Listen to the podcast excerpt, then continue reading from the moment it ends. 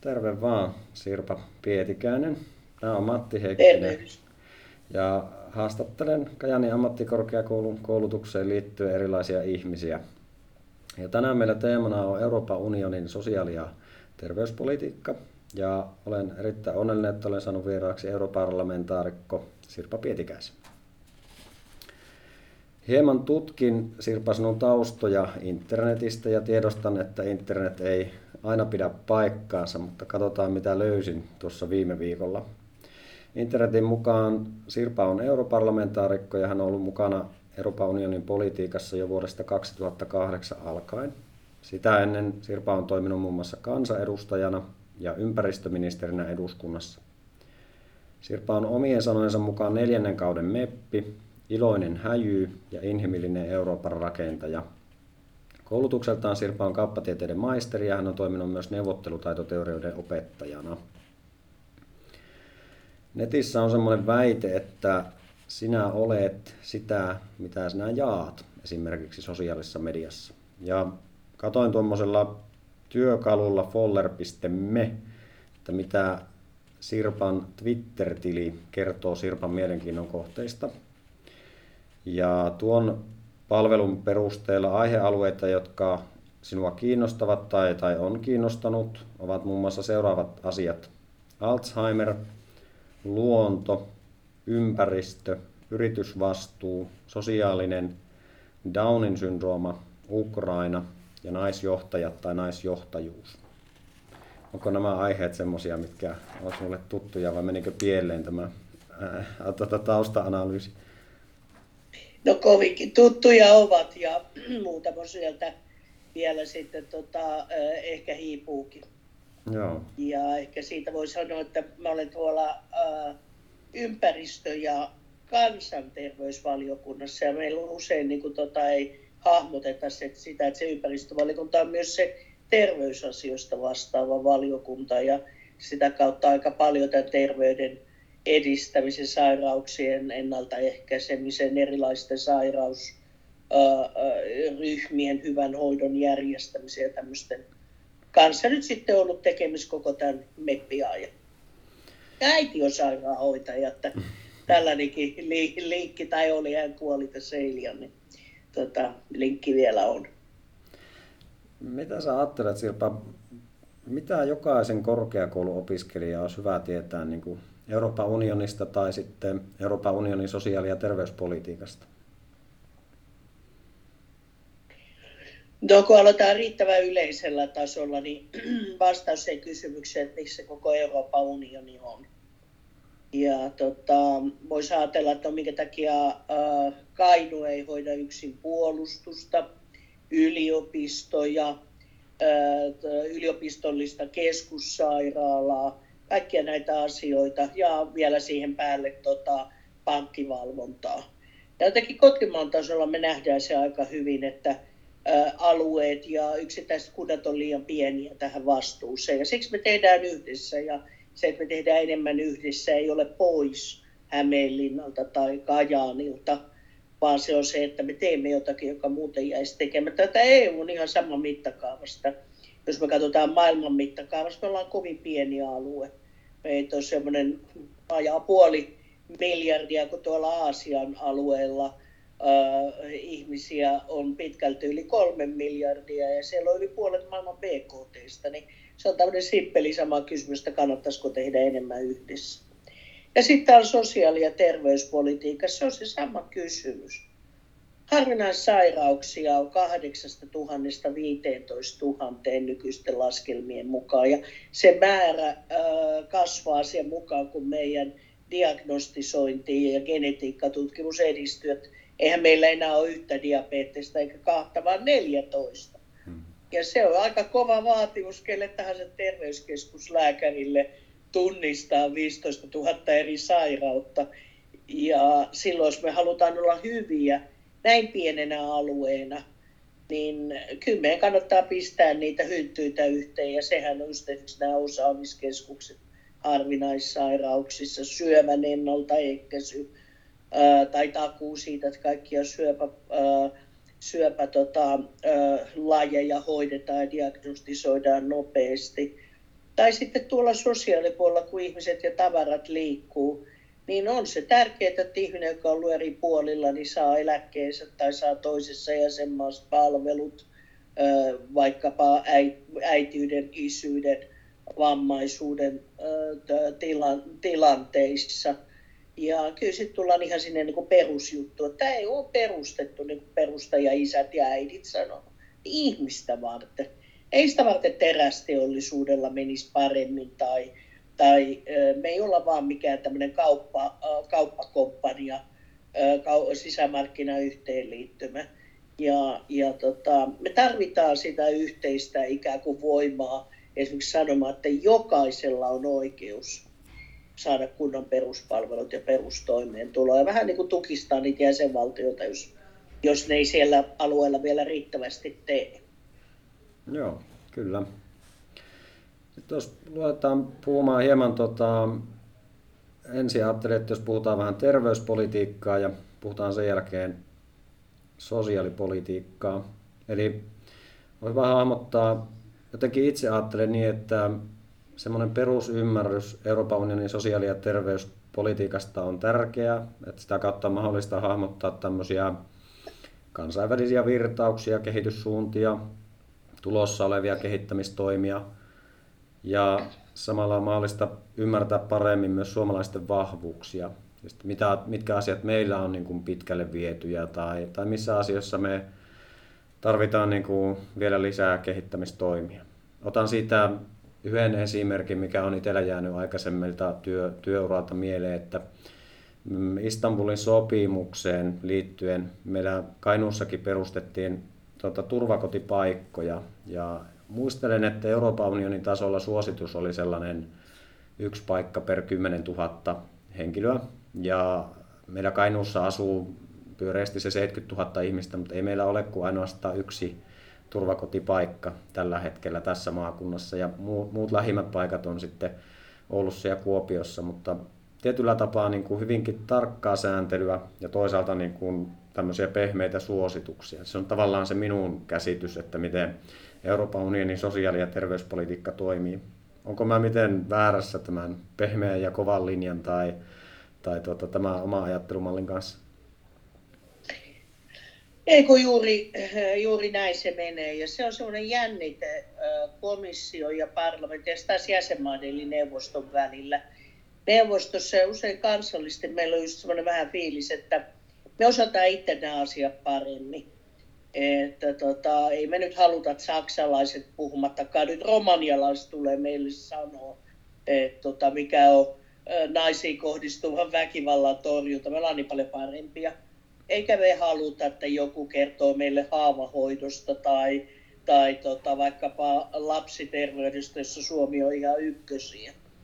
Ja silloin me tota, ei nähdä sitä, että ehkä me voidaan myös oppia niillä muilla. Että ehkä se Belgian terveydenhuolto ei ole hirveästi huonompaa kuin meillä. Ihan oikeasti se on Euroopan parasta. Ja olen joskus vitsailu, että tässä tragikoomisessa tilaisuudessa ainoa ilo on se, että Eurooppaan sattuu 25 maailman parasta terveydenhuoltojärjestelmää, jotka ei voi oikein tehdä yhteistyötä siksi, kun kaikki on parhaita siinä, mitä ne tekee. Ja vähän tämä sosiaalipolitiikassa on, on tämä sama. Ja se heijastuu sitten siihen lainsäädäntöpohjaan. Siellä on niin sanottu jaettu toimivalta, eli se tarkoittaa, että tietyissä asioissa, niin kuin pandemian torjunnassa, niin EUlla äh, on ehkä vähän vahvempi kuin mitä esimerkiksi koronassa tehtiin, niin se toimivalta, mutta vähän niin kuin tuota varotaan sitä, että ei astuta liikaa jäsenmaiden varpaille.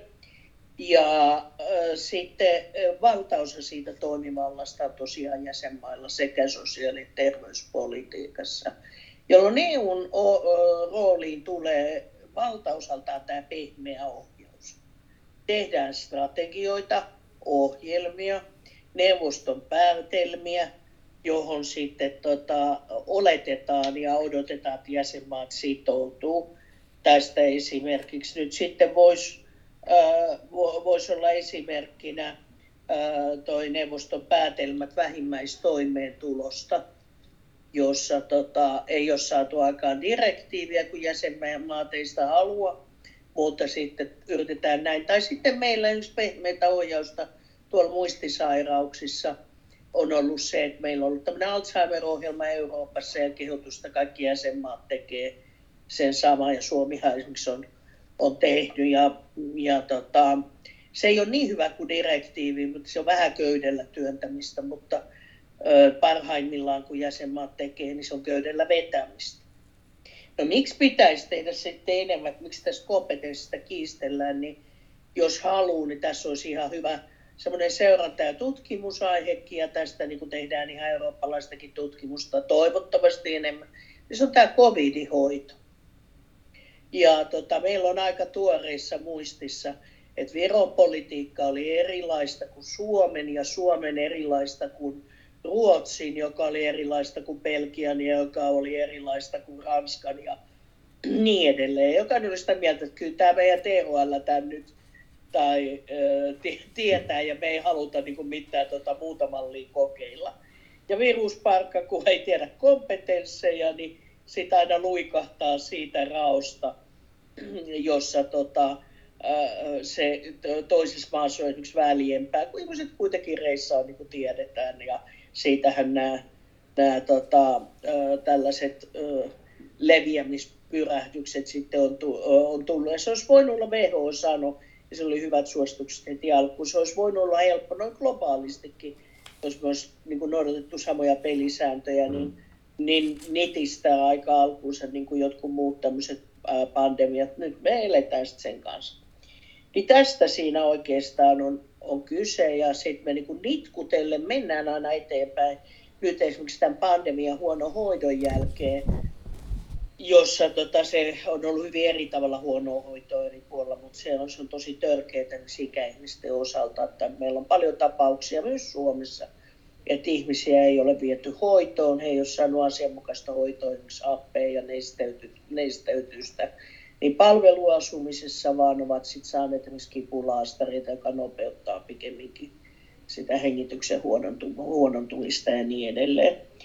Ja tota, tämän seurauksena nyt on tullut tämä uusi EU eh, e for Health, EU-terveyden vuoksi ohjelma, jossa varsinkin täällä pandemioiden torjunnassa niin nyt luodaan sitä vahvempaa yhteistä käytäntöä ja myös mandaattia EUlle, toimivaltaa EUlle tehdä sitä. Tuo on tosi hyvä esimerkki, minkä otit esille, että tavallaan tämmöinen rajat ylittävä terveysuhka niin teki näkyväksi, että miten erilaisia meidän terveysjärjestelmät on, miten erilaisia meidän toimintatavat on. Ja, ja ajattelen, että samalla tavalla Ukrainan pakolaiskriisi tai pakolaistilanne tulee tekemään näkyväksi sen, että miten eri tavalla eri kansallisvaltiot hoitaa tavallaan pakolais, pakolaisuuteen liittyviä asioita, onko oikeutta päivähoitoon, minkälaisia terveyspalveluja, minkä suurusta niin kuin rahaa maksetaan ja niin edelleen. Mutta puhutaan hetki tuosta EU for Health, unionin uudesta terveysohjelmasta. Mitä ajattelet, mikä siinä niin kuin erityisesti Suomen näkökulmasta tai, tai, tai laajemmin on, on se, mihin kannattaa kiinnittää huomiota tulevina vuosina? No ainakin se kannattaa katsoa kokonaisuutena läpi. Eli se e, tärkein on se, että tämä on ensimmäinen iso terveysohjelma. Siellä on 5 miljardia rahaa. Eli tota, siellä on oikein paljon myöskin jotakin työkalua, millä tehdään. Sitten tota, jos katsoo tärkeysjärjestyksessä, se riippuu vähän omasta kiinnostuksesta. Siellä on lääkestrategia. Meillä on aivan hirvittävän riippuvaisia vaikuttavien lääkeaineiden osalta ää, tota, tuonnista. Maailmassa on oikeasti kaksi tehdasta, toinen Intiassa ja toinen Kiinassa, josta vaikuttavat lääkeaineet tuodaan. Ja tota, ei ole paljon enemmän sitten myös näiden kriittisten sidosaineiden osalta. Ja se tarkoittaa, että jos meille tulisi joku tosi paha kriisi, mitä toivottavasti ei tule, tai sitten ihan vaikka toinen tehdas palaisi, niin meillä pitäisi olla Euroopassa yhteinen kyky ja kapasiteetti, paitsi varastoida lääkkeitä enemmän, niin myös upgradeata, eli saada sitä tuotantoa ainakin hetkellisesti lisättyä täällä ja miksei pysyvästikin.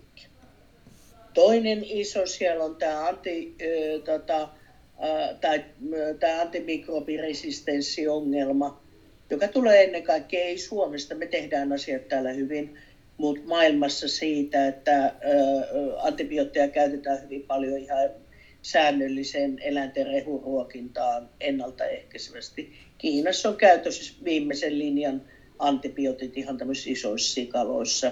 Sellaisia, mitä sulle tai mulle ei annettaisi, vaikka oltaisiin kuinka sairaata, kun ne säästettäisiin esimerkiksi immuunipuutospotilaille tai, tai syöpähoidoissa oleville, kun me halutaan pitää ne, ne, ne tehona. Ja tämä on semmoinen tosi, tosi iso ongelma. No sitten siellä on eri sairauksista ja siellä ehkä nyt se iso juttu on sama kuin syövästä.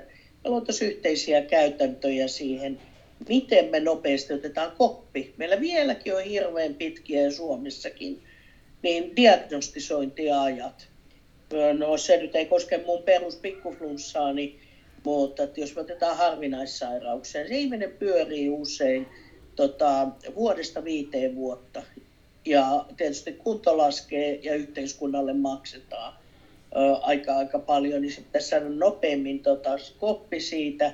Eli screenaukset, eli nämä, nämä tota, tällaiset yleiset tarkastukset. Meillä esimerkiksi ihosyövissä ei ole, pitäisi tulla. Ja tota, sitten pitäisi tulla nopea diagnostisointi, nopea hyvä hoito ja kuntoutus. Niin tämä on semmoinen iso juttu. Sitten tota, sen mä jo sanoinkin, tämä tarttuvien tautien ennaltaehkäisy ja yleiset pelisäännöt.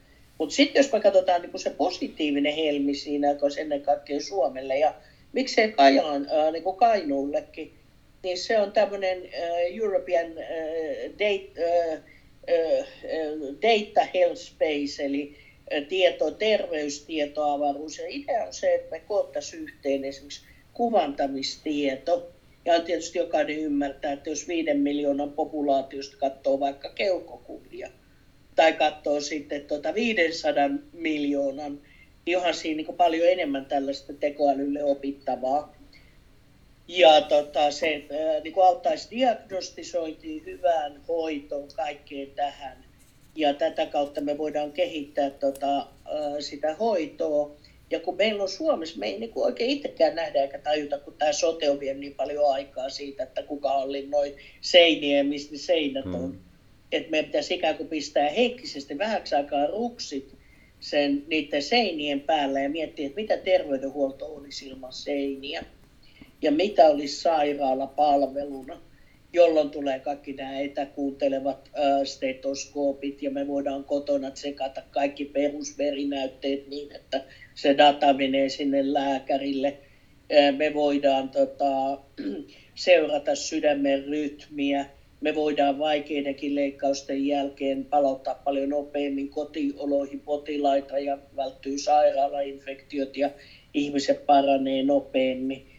Ja silloin niin meidän tavallaan pitäisi ottaa tämä tämä koppi, mitä me voidaan tehdä etänä ja toinen, mitä me voidaan tehdä mobiilisti. Sen sijaan, että esimerkiksi iäkäs ää, muisti, huonosti liikkuva muistisairas raahautuu päivystykseen 120 kilometriä, niin voisiko meillä olla tämä liikkuva sairaala, eli osa, osa näistä sairauskuljetuskalustoista muunnettaisiin sellaiseksi, jossa voidaan tehdä diagnostiikka ja pienet operaatiot ja aloittaa IV-hoidot. Ja tätähän meillä on tehtykin toki, toki joillakin alueilla jo, mutta tämä voisi olla paljon paljon pidemmällä. Niin tämä on oikeastaan semmoinen niin sanotusti kuulostaa liian hyvälle, mutta missä me voitaisiin säästää kustannuksia, saada vientituotteita ja potilaille paljon parempaa ja nopeampaa palvelua.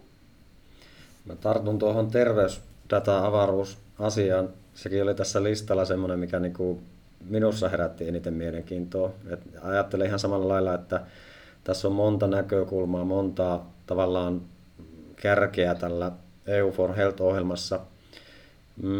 Sitten palaan vähän taaksepäin. Tuossa joitakin vuosia sitten meillä tuli GDPR voimaan Euroopassa, joka säätelee niin tietosuoja-asioita ja ja muistan semmoisen yrityksen, joka oli hyvin kiinnostunut niin terveysdataan tai terveystiedon hyödyntämisestä. Ja heillä oli vähän samantyyppisiä ajatuksia, että yhdistämällä niin väestötason tietoa ja yksilötason tietoa ja kehittämällä palveluja, niin pystytään luomaan sekä uusia digitaalisia mahdollisuuksia että myös sitten parempia palveluja ja e-, enemmän kansanterveyttä.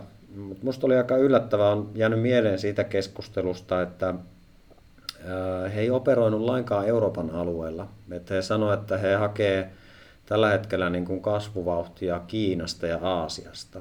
Ja kun kysyi erikseen, että miksi näin, niin vastaus oli, että Euroopan alueella on tämä yksityisyyden suoja viety niin kuin liian pitkälle. Ja, ja mä en tiedä, siis mä jäin itse vaan miettimään sitä, että tuntuu nurin kuriselta, että jos meillä on tavallaan niin kuin osaamista, niin sitten sitä ei kuitenkaan tällä alueella ehkä tässä vaiheessa pystytä tuota hyödyntämään. Mitä sä tämmöisen ajatuksen ajattelet? No, mä olen sitä mieltä, että tämä julkinen terveydenhuolto ja koko meidän niin kuin hallintoapparaatista, paitsi julkishankinnoista, niin muutenkin, se voi olla joko se vetotekijä, pull, eli se mahdollistaa vaikka tällaisia etäpalveluita, mm. tai sitten se voi olla se push, joka sanoo, että ei käy. Ja tota, tästä tämä tota, tietosuojelu on keskusteltu niin puhki 500 vuotta, mutta sille ei oikein paljon vieläkään meillä tapahdu. Ja tätä ajatellaan nyt ihan normaali kännykkää, kun otat mm. uuden kännykän käyttöön. Siellä kysytään suostutko ja sallitko ja uh, agree sitä ja tätä ja joka ikisessä apissa erikseen. Mm. Ja sulla on vapaus joko suostua tai ei. Mutta jollet suostu, niin sit sä et saa sitä ohjelmaa käyttöön. Ja kellään ei ole mitään isoa ongelmaa sen kanssa – niin tässä meidän pitäisi vaan luoda sellainen käytäntö, ja tätä mä yrittänyt kauheasti jupata myöskin meille tuonne terveydenhuoltoon, että kun meillä on tämä perustietolomake, kun menee eka kerran johonkin, ja siellä kysytään vasta kantaa, niin siinä pitäisi olla sellaiset kysymykset, ää, kysymykset, jossa kysytään, että tota, saako käyttää tutkimustietoon, saako tota, yhdistellä tietoja, ää, tota, saako laittaa kantaa, saako kanta jakaa yksityisten terveyspalvelujen mm. kanssa. Ja uskon täällä niin sellainenkin asia kuin, että ää, tota, jos kuolen, niin kelle tietoni saa antaa sen jälkeen, koska nyt me ollaan kehitetty itsellemme ongelma, joka ei johdu EU-sta, että esimerkiksi sukulainen ei saa kuolleen puoleen, puolisonsa tietoja, koska suojellaan kuolleen tietosuojaa ja tota, esimerkiksi ruumiinavausraportteja tai tällaisia. Harvoin niillä on tuonut käyttöönkään. Mutta tota, kaikki nämä olisi ratkaistavissa, kun siellä olisi se pitkä ritirimpsu. Ja totta kai meillä jokaisella on oikeus myös sanoa, me voidaan kieltäytyä hoidustakin. Niin sanoa, että mun tietoja ei saa kukaan kerätä ikinä minnekään, ei, ei, ei niin kuin tehdä lääkärikään tota, esimerkiksi sanelusta mitään muistiinpanoja mutta valtaosa meistä ei toimi niin. Hmm.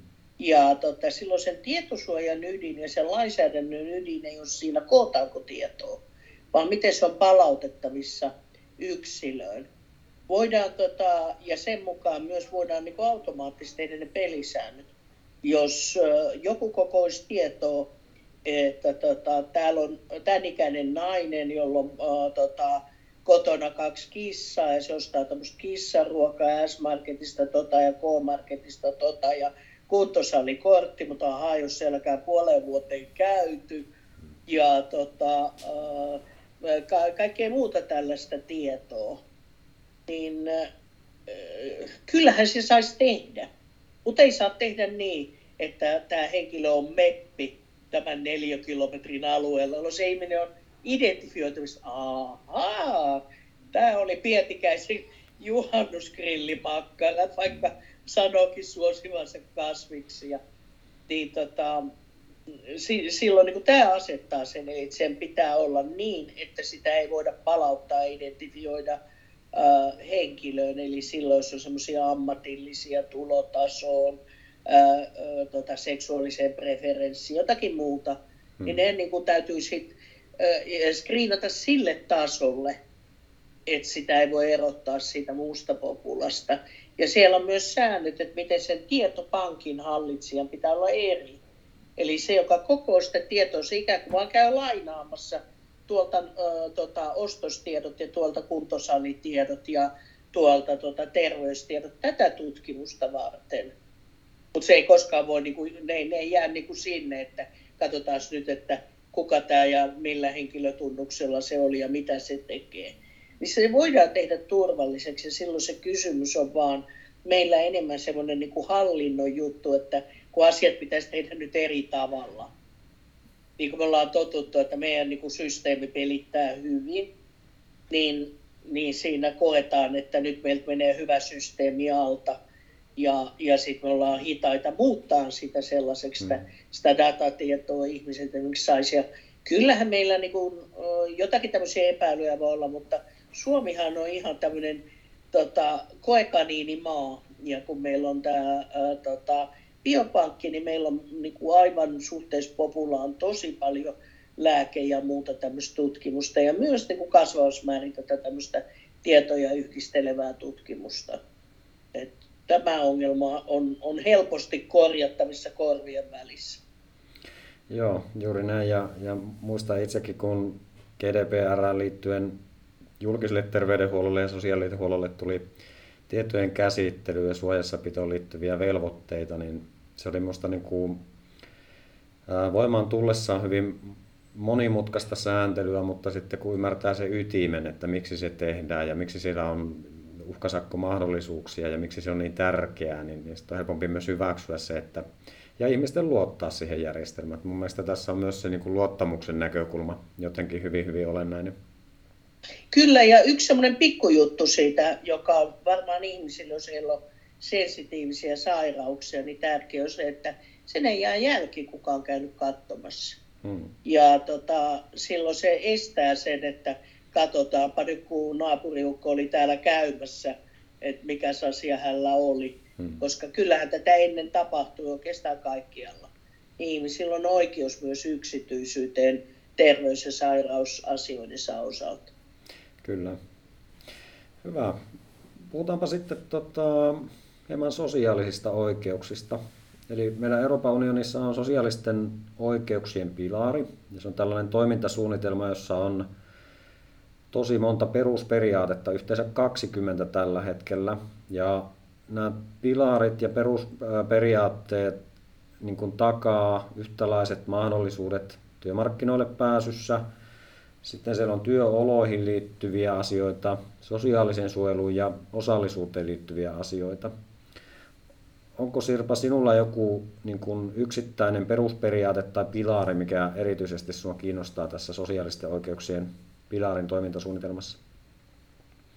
No kyllä se on niin niiden sosiaalisten oikeuksien konkreettinen toteutuminen jäsenmaissa. Ja siinä on tämmöinen pitkä päättelyketju, mitä mä yleensä tykkään hokea, koska – se nyt vaan on näin, että ihmisoikeudet koskee kaikkia ja silloin ne koskee, ne on, yli, ne on universaalia, että yksikään jäsenmaa ei periaatteessa saa eikä voi päättää, että me jätetään vaikka sinisilmäiset tai vasenkätiset ilman palveluita. Että sitten se pitää olla tasapuolista, ei saa perusteettomasti asettaa eriarvoiseen asemaan. Ja silloin se on, ja sen täytyy olla myös niin kuin eri jäsenmaiden kesken. Ei se, että ihminen on romanialainen, tarkoita, että romanialaiset saa saada huonompaa palvelua kuin vaikkapa suomalaiset. Tai mielivaltaisesti. Ja tota, sitten kun se on tämmöinen ihmisoikeus ja perusoikeus, se on myös taattu meidän perussopimuksissa ja meidän perusoikeusasiakirjoissa. Mutta meiltä puuttuukin nyt sitten niitä välineitä just siellä komissiotasolla – puuttua siihen, mitä sitten, jos se joku jäsenmaa ei toteutakaan niitä. Ja tota, tästä käydään ihan tosi iso vääntöä tietysti naisten oikeuksissa, jossa se on, niin naisten, naiset on ihmisiä, jolloin naisille kuuluu ihmisoikeudet. Ja jos naisten oikeuksia on lisääntymisterveysoikeudet, niin kuin Pekingin sopimuksen mukaan on, niin silloin seksuaaliterveys on osa terveyttä, johon naisilla on oikeus. Ja sehän ei kaikissa jäsenmaissa nyt vielä toteudu. Mutta on siellä muitakin ja meillä niin kuin Suomessakin kyllä on kepin saamista tässä suhteessa. Ei saa tehdä myöskään ikäsyrjintää. Jos me ruvetaan oikein miettimään, että voitaisiko me kohdella lapsia päivähoidossa niin kuin me kohdellaan ikäihmisiä. Sanotaan, annetaan niille unilääkettä, kun ne menee iltapäiväunille sanotaan, että voi voi kyllä, ei meillä nyt ole noin paljon hoitajia, että yksi hoitaja voi katsoa sata lasta tai 50 ihan hyvin, kun siellä ne herratertut nukkuu ja nukkuminen tekee lapsille ja hyvää. Siitä olisi hirveä skandaali pahoinpitelystä. Mm. Mm. ja tota, terveysriskin tuottamista. Tämä on yleistä käytäntöä monissa paikoissa, missä ei ole riittävää hoitajamitoitusta, että esimerkiksi rauhoittavia unilääkkeitä annetaan enemmän kuin mikä olisi se ihmisen hyvinvoinnin kannalta, iäkkään ihmisen hyvinvoinnin kannalta tarpeellista. Ja jos nyt otetaan sinne, meistä jompikumpi, niin menetkö itse aina ilta kahdeksalta nukkumaan?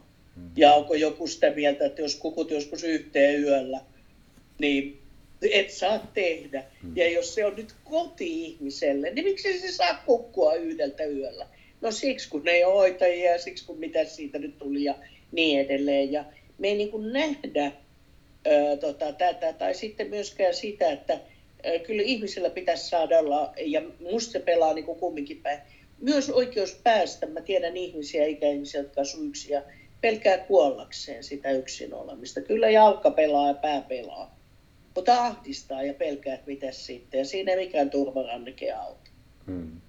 Ja sitten taas joku ihminen, joka ei, ei millään haluaisi hoitoa, niin siksi, että läheiset on huolestuneita tai sosiaalityöntekijät voi päätyä sinne hoitoon masentua syvästi ja muuta, niin, niin ihmisellä on myös oikeus valita asuinpaikka. Ihmisellä on oikeus valita hoitomuoto. Ihmisellä on muuten oikeus ottaa riskejä. Ja mä ainakin haluaisin ottaa sen riskin, että mä oon kotona kissojeni kanssa, vaikka onkin vähän liikaa pölyä ja, ja tota, päivät saattaa olla sekaisin, jos mulla on muistisairaus. Ja tota, meillä niin se oikeusperustan ulottaminen sinne tota, ää, ikäihmisiin, niin se on niin maan tapa, mitä me tehdään, että me ei edes nähdä sitä hiljasta syrjintää. Ja esimerkiksi tuo Raimo Sulkava, ää, professori geriatriassa on sanonut, että ää, tota, ikäihmiset ei ole palvelulaitosten omaisuutta, vaikka heitä kohdellaankin niin kuin he olisivat, vaan tota, ne pal- nimensä mukaisesti palvelulaitokset on palvelemassa niitä ihmisiä. Ja tota, silloin, silloin sieltä tulee paljon asioita. Ja myöskin häneltä mä oon oppinut tämän tärkeän viestin, että ei sillä ole väliä, millä ihmisen halvaannuttaa pieksemällä vai sitomalla tuoliin Eli justiin se, että jos se on riittävästi henkilökuntaa eikä saa riittävästi liikuntaa ja kävelykyky menee, mm. niin se on vamman tuottamus. Ja jonkun pitäisi olla siitä vastauksia. Ne on aika dramaattisia, kun niitä rupeaa miettimään näin. Ja, ja silloin, jos me saataisiin tämä syrjinnän vastainen direktiivi, velvoittava direktiivi ää, tota, siitä, että kaikilla on oikeus tarvitseminsa peruspalveluihin ja perusturvaan, niin, niin me oltaisiin pitkällä. Ja ihan näin pitkällä me ei siellä olla, mutta toki siellä on nyt vihreätä kirjaa, se on niin kakkososa tästä ikäihmisistä, jossa mietitään, että miten ihmiset voisivat olla aktiivisia ja terveitä mahdollisimman pitkään. Siellä on tota, tämä pitkäaikaishoivan äh, tota, lainsäädäntö, äh, tota, jossa mietitään, ja olisi tosi tärkeää saada ne kriteerit tälle puolelle – sitten on, tota, on, on lasten oikeuksien strategia, mm. lasten oikeuksien takuuta. Ja tämähän näkyy, kyllä meillä on Suomessakin paljon toivomisen varaa tällä lastensuojelun puolella. Ja tota, tälle, tälle pitäisi tehdä tota, paljon. Ja, ja tota, sitten tietysti on tuo omaishoitajien asema. Niin nämä on ehkä mulle sellaisia tosi tosi tärkeitä asioita, että me ihan oikeasti päästään kiinni sinne jäsenvaltiotasolle ja tota, ketään ei syrjitä periaatteella iän, sukupuolen, seksuaalisen suuntautumisen, uskonnollisuuden, sen taustan tai muun, muun vuoksi. Ja tota, ihmisille tulisi se oikeus valita palvelu. Ei tietenkään niin, että mulla on oikeus, jos en mä tarvitse sitä tilata mitä tahansa palvelua kotiin, niin, mutta jos mulla on tarve, niin mulla on oikeus valita missä muodossa. Eli se on se community-based care, joka on nyt tämmöinen hittisana ollut pitkään EU-ssa, eli tämmöinen lähipalvelu, yhteisöpalvelu, kodinomainen mm. palvelu. Mm. Kyllä. Mä kysyn vähän toisinpäin. Sä oot ollut pitkään mukana tässä Euroopan unionin politiikassa. Mitä sä ajattelet, miten nämä sosiaaliset oikeudet kehittyy tulevaisuudessa, jos katsotaan viiden tai kymmenen vuoden päähän? Mitkä ongelmat tai ilmiöt erityisesti kaipaa huomiota? No, tota, tämä on vähän tämmöinen kreikkalainen tar, taru Sisyfos, joka vieritti sitä kiveä ja, tota, vuoren päällä. Ja aina kun se luuli pääseessä, niin sitten tuli, tuli herra ja kivi alas ja aloitti uudelleen. Niin tämä tämä sosiaalisen oikeuksien keskustelu. Siellä on näitä suuria momentumeita. Nyt me saadaan aikaan, niin kuin vaikkapa tämä parlamentin hoivastrategia. Ja sitten kun se käy sen jäsenmaiden myllyn läpi, niin siitä jääkin aika tuluskukkaro jäljelle.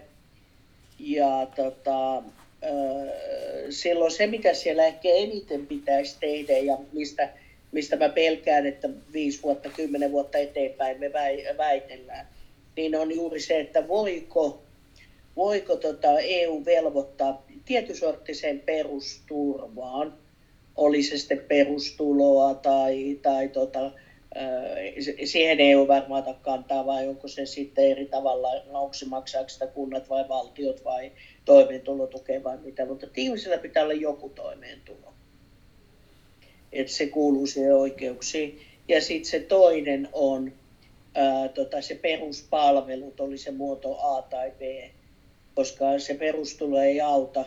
Ja tämä on tosi kipeästi näkyy monessa, sitä Euroopan maassa – vaikka perustulo toki ei ole, mutta vaikka olisikin, niin jos päivähoito maksaa enemmän kuin keskiverto ihmisen palkka ja yksityisterveydenhuolto kymmeniä tuhansia, niin ihminen tosiasiassa ei saa palveluita, eli se, se pitää olla se palvelusitoumus myös. Ja silloin, jos niin kun mietitään, että miten se sieltä pitäisi konkretisoitua, niin vammaiset tulee sieltä varmaan ensimmäisenä, se on näkynyt Suomessakin ja nyt on tämä vammaistrategia. Ja tota, seuraavana tämä lapsistrategia näyttäisi olevan siellä.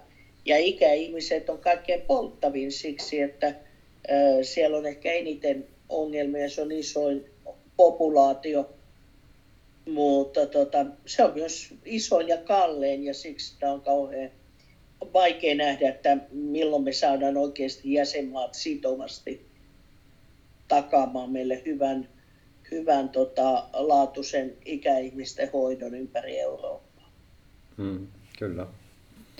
Mä oon vähän samaa mieltä, että tuo perustulokeskustelu, se on kansainvälisesti, se on, tuntuu, että se on vähän niin kuin aaltoilmiö, että välillä siitä puhutaan enemmän ja, ja jotenkin tuota, varmasti seuraavien 50 vuoden aikaikkunassa niin samalla tapaa tulee herättämään keskustelua myös EU-tasolla. Voitaisiin tähän loppuun ottaa muutama täsmäkysymys, jotka liittyy sinuun ja sinun ajattelumaailmaan ja, ja persoonaan. Mm, mitä haluat elämässäsi? Onko sulla tavoitteita tai tarkoitusta, mihin pyrit? No ne yllättävän vaatima, vaativat, mutta vaatimattomat. Mä haluan mielekkyyttä ja tota, sitä, että voi joka aamu katsoa itseensä peilistä vai kokitukka pystyssä. Eli se tarkoittaa sitä, että kokee tekevänsä niitä asioita, mitkä on itselle tärkeitä. Ja mä luulen, että mulle niin nämä perusoikeusasiat on tämmöisiä, se on mun tapa rakastaa maailmaa. En mä voisi katsoa ihmistä, joka on kaatunut tuossa lattialle ja vuotaa verta ja vaan todeta, että no kai joku se hoitaa, vaan siinä niin yrittää tehdä parhaansa ja samaan aikaan tiedostaa myös, että en ole mikään lääkäri enkä ekspertti enkä kaikki valtias. Mä voin, se on vähän niin kuin siivoamista tai tiskaamista. Hmm. Koko ajan puuhastelee jotakin ja toivoo, että se on siltä osin edes hetken paremmalla jamalla, mutta ei kuvittele, että se suuri ratkaisu on nyt jossakin tässä saatavissa. Ja sitä mä haluan. Ja sitten henkilökohtaisella tasolla toinen tietysti, mitä me kaikki ihmiset halutaan se, että mulla on välittävien ihmisten verkosto hmm. ja tota, mä, mä kuulun ja liityn johonkin ja voin, se on ihan yhtä tärkeää, että voi rakastaa kuin se, että tulee rakastetuksi. Um, jos pitäisi joku yksittäinen kirja tai kirjailija nimetä, niin mikä tai mitkä kirjat on vaikuttanut sinun ajatteluun? Voi, nyt tulee vaikeus. Hanna Arendt on tietysti tällainen, joka tulee tätä nykyään, ehkä en olisi sanonut tätä kymmenen vuotta sitten, mutta tämän, tämän tota, aika kylmän yhteiskunnallisen keskusteluilmapiirin osalta. Ää, lapsuudesta, nuoruudesta on tämmöinen herra kuin Aibes, Aibesfeld. Musta piti tulla et, ää, tota, tämmöinen eläinten ja eläinten käyttäytymisen tutkija, mutta sitten päädyinkin ihan, ihan muualle. Ja tota, sitten ehkä kaunokirjallisuuden puolelta tämmöinen ihmisten tunteiden kuvaaja kuin Juha Mannerkorpi on mulle tosi, tosi läheinen. Ei sillä tapaa, että hänen kirjassa olisi aika synkeitä, niin kivaa lukea, mutta musta hän niin jotenkin koskettaa ihmisenä olemiseen tämmöistä perustragediaa. Joo, kiitos. Sitten jos katsot elämääsi taaksepäin, niin onko joku epäonnistuminen tai virhe tai mokaa saanut sinut myöhemmin menestymään tai onnistumaan? Oletko oppinut jostakin suuresta virheestä elämäsi aikana? No minä olen oppinut varmaan monestakin ja mä olen aika hyvä tekemään mokia. Mutta tota, tämmöisellä huumoritäyllä mä sanon, että aina eri juttuja, että elämässä on niin monta virhettä, mitä tehdä, niin turha toistaa sitä samaa moneen kertaan. Ja sitten mä olen vähän niin kuin äh, armotonkin itselleni. Mutta tota, ehkä mä olin nuoruudessa pikkusen haikea siitä, että mä en mennyt ensirakkauteni, eli tämän äh, tota, äh, antropologian, äh, eläintieteiden, äh, perässä, kun, kun mulle vakuutettiin, että olisi olla Jane Goodall tutkia noita uh, orankeja tuolla uh, Indonesiassa, mutta en sitten päätynyt, vaan päädyin tämmöiselle kauhean järkevälle valinnalle, että uh, kauppatieteiden maisterin, että me yleistutkinto, että se, kyllä se sitten niin tota, käy moneen juttuun. Ja mä luin sen niin kuin tutkinnon aika intohimottomasti. Ja sitten kun mä ollut politiikassa, niin se oli oikeastaan se 90-luvun pankkikriisi ja sen jälkeen, kun tuli semmoinen oivallus. Juman kekka, tästä on muuten hyötyä. Ja että niin tämä, tota, kansantalous, se on niin kuin oma kielensä, se on niin kuin oma lukutaitonsa. Mm. Ja sitten vielä kun huomaa, että vähän ymmärrän tästä enemmän kuin keskiverrosti monet ihmiset, ja että mun kannattaa hyödyntää tätä, niin ehkä tämä nyt ei se ollut moka mennä opiskelemaan, mutta sanotaan, että mä eh, en koskaan ajatellut, että siitä olisi suurta hyötyä ja ylpeyden aihetta, mutta jälkeenpäin kyllä. Ja samahan se on, mikä opiskelijoille ehkä pitää sanoa, en tiedä, onko tämä nyt liian radikaalisti sanottu, mutta ei sillä niin väliä, mitä opiskelee. Ihminen päätyy intohimossa äärelle kuitenkin, jos se suinkin vain on mahdollista ja mitä kummallisimmilla taustoilla – mitä erilaisimpiin paikkoihin. Että mun esimerkiksi paras avustaja, tota, semmoinen Kiti, oli valmistun, valmistunut kehitysmaa- ja naistutkimuksesta Tampereella ja hän oli täyshaka täällä, täällä tota, talouden ja finanssiregulaation puolella ja sille tielle sitten jäi. Mä olisin kysynytkin erikseen, että onko joku vinkki Äh, nuorelle opiskelijalle, joka, joka tota, miettii tulevaisuutta, mutta sehän tulikin jo tuossa, että elämä kantaa tai vie mielenkiinnon mukaan. No Sitten viimeinen kysymys, onko sinun ammattiin tai osaamiseen liittyen olemassa jokin huono suositus tai uskomus? Voi niitä on paljon. Yksi sellainen ajatus on tietysti äh, tota, vähän tämmöinen kanssa stereotypia, minkälaisia poliitikot on poliitikot pettää aina ja poliitikot valehtelee aina ja poliitikot mielistelee aina.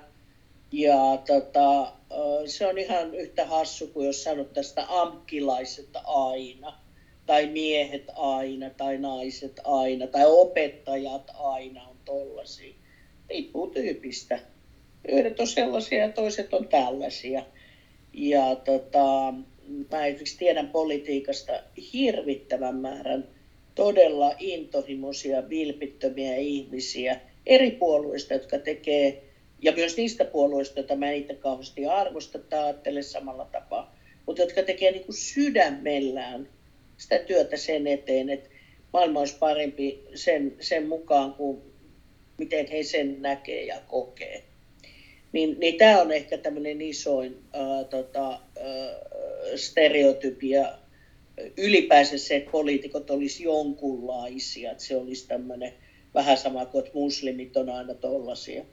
Ja tota, sitten se toinen on just tämä ikään kuin ä, oman edun tavoittelu. Se on yllättävän, kyllähän niitäkin ihmisiä, mutta on yrittäjissä ja lääkäreissä ja vaikka missä, niin se sama 5 prosenttia. Ei se, se ei ole kovin, kovin iso, vaan siellä on niin keskimääräisesti tota, intohimoisempaa, vilpittömämpää jengiä, joka yrittää ihan oikeasti kykynsä mukaan tehdä maailmasta parempaa. Joo, lämmin kiitos Sirpa kaikesta kertomastasi. Kiitoksia ja hyvää päivänjatkoa. Kiitos.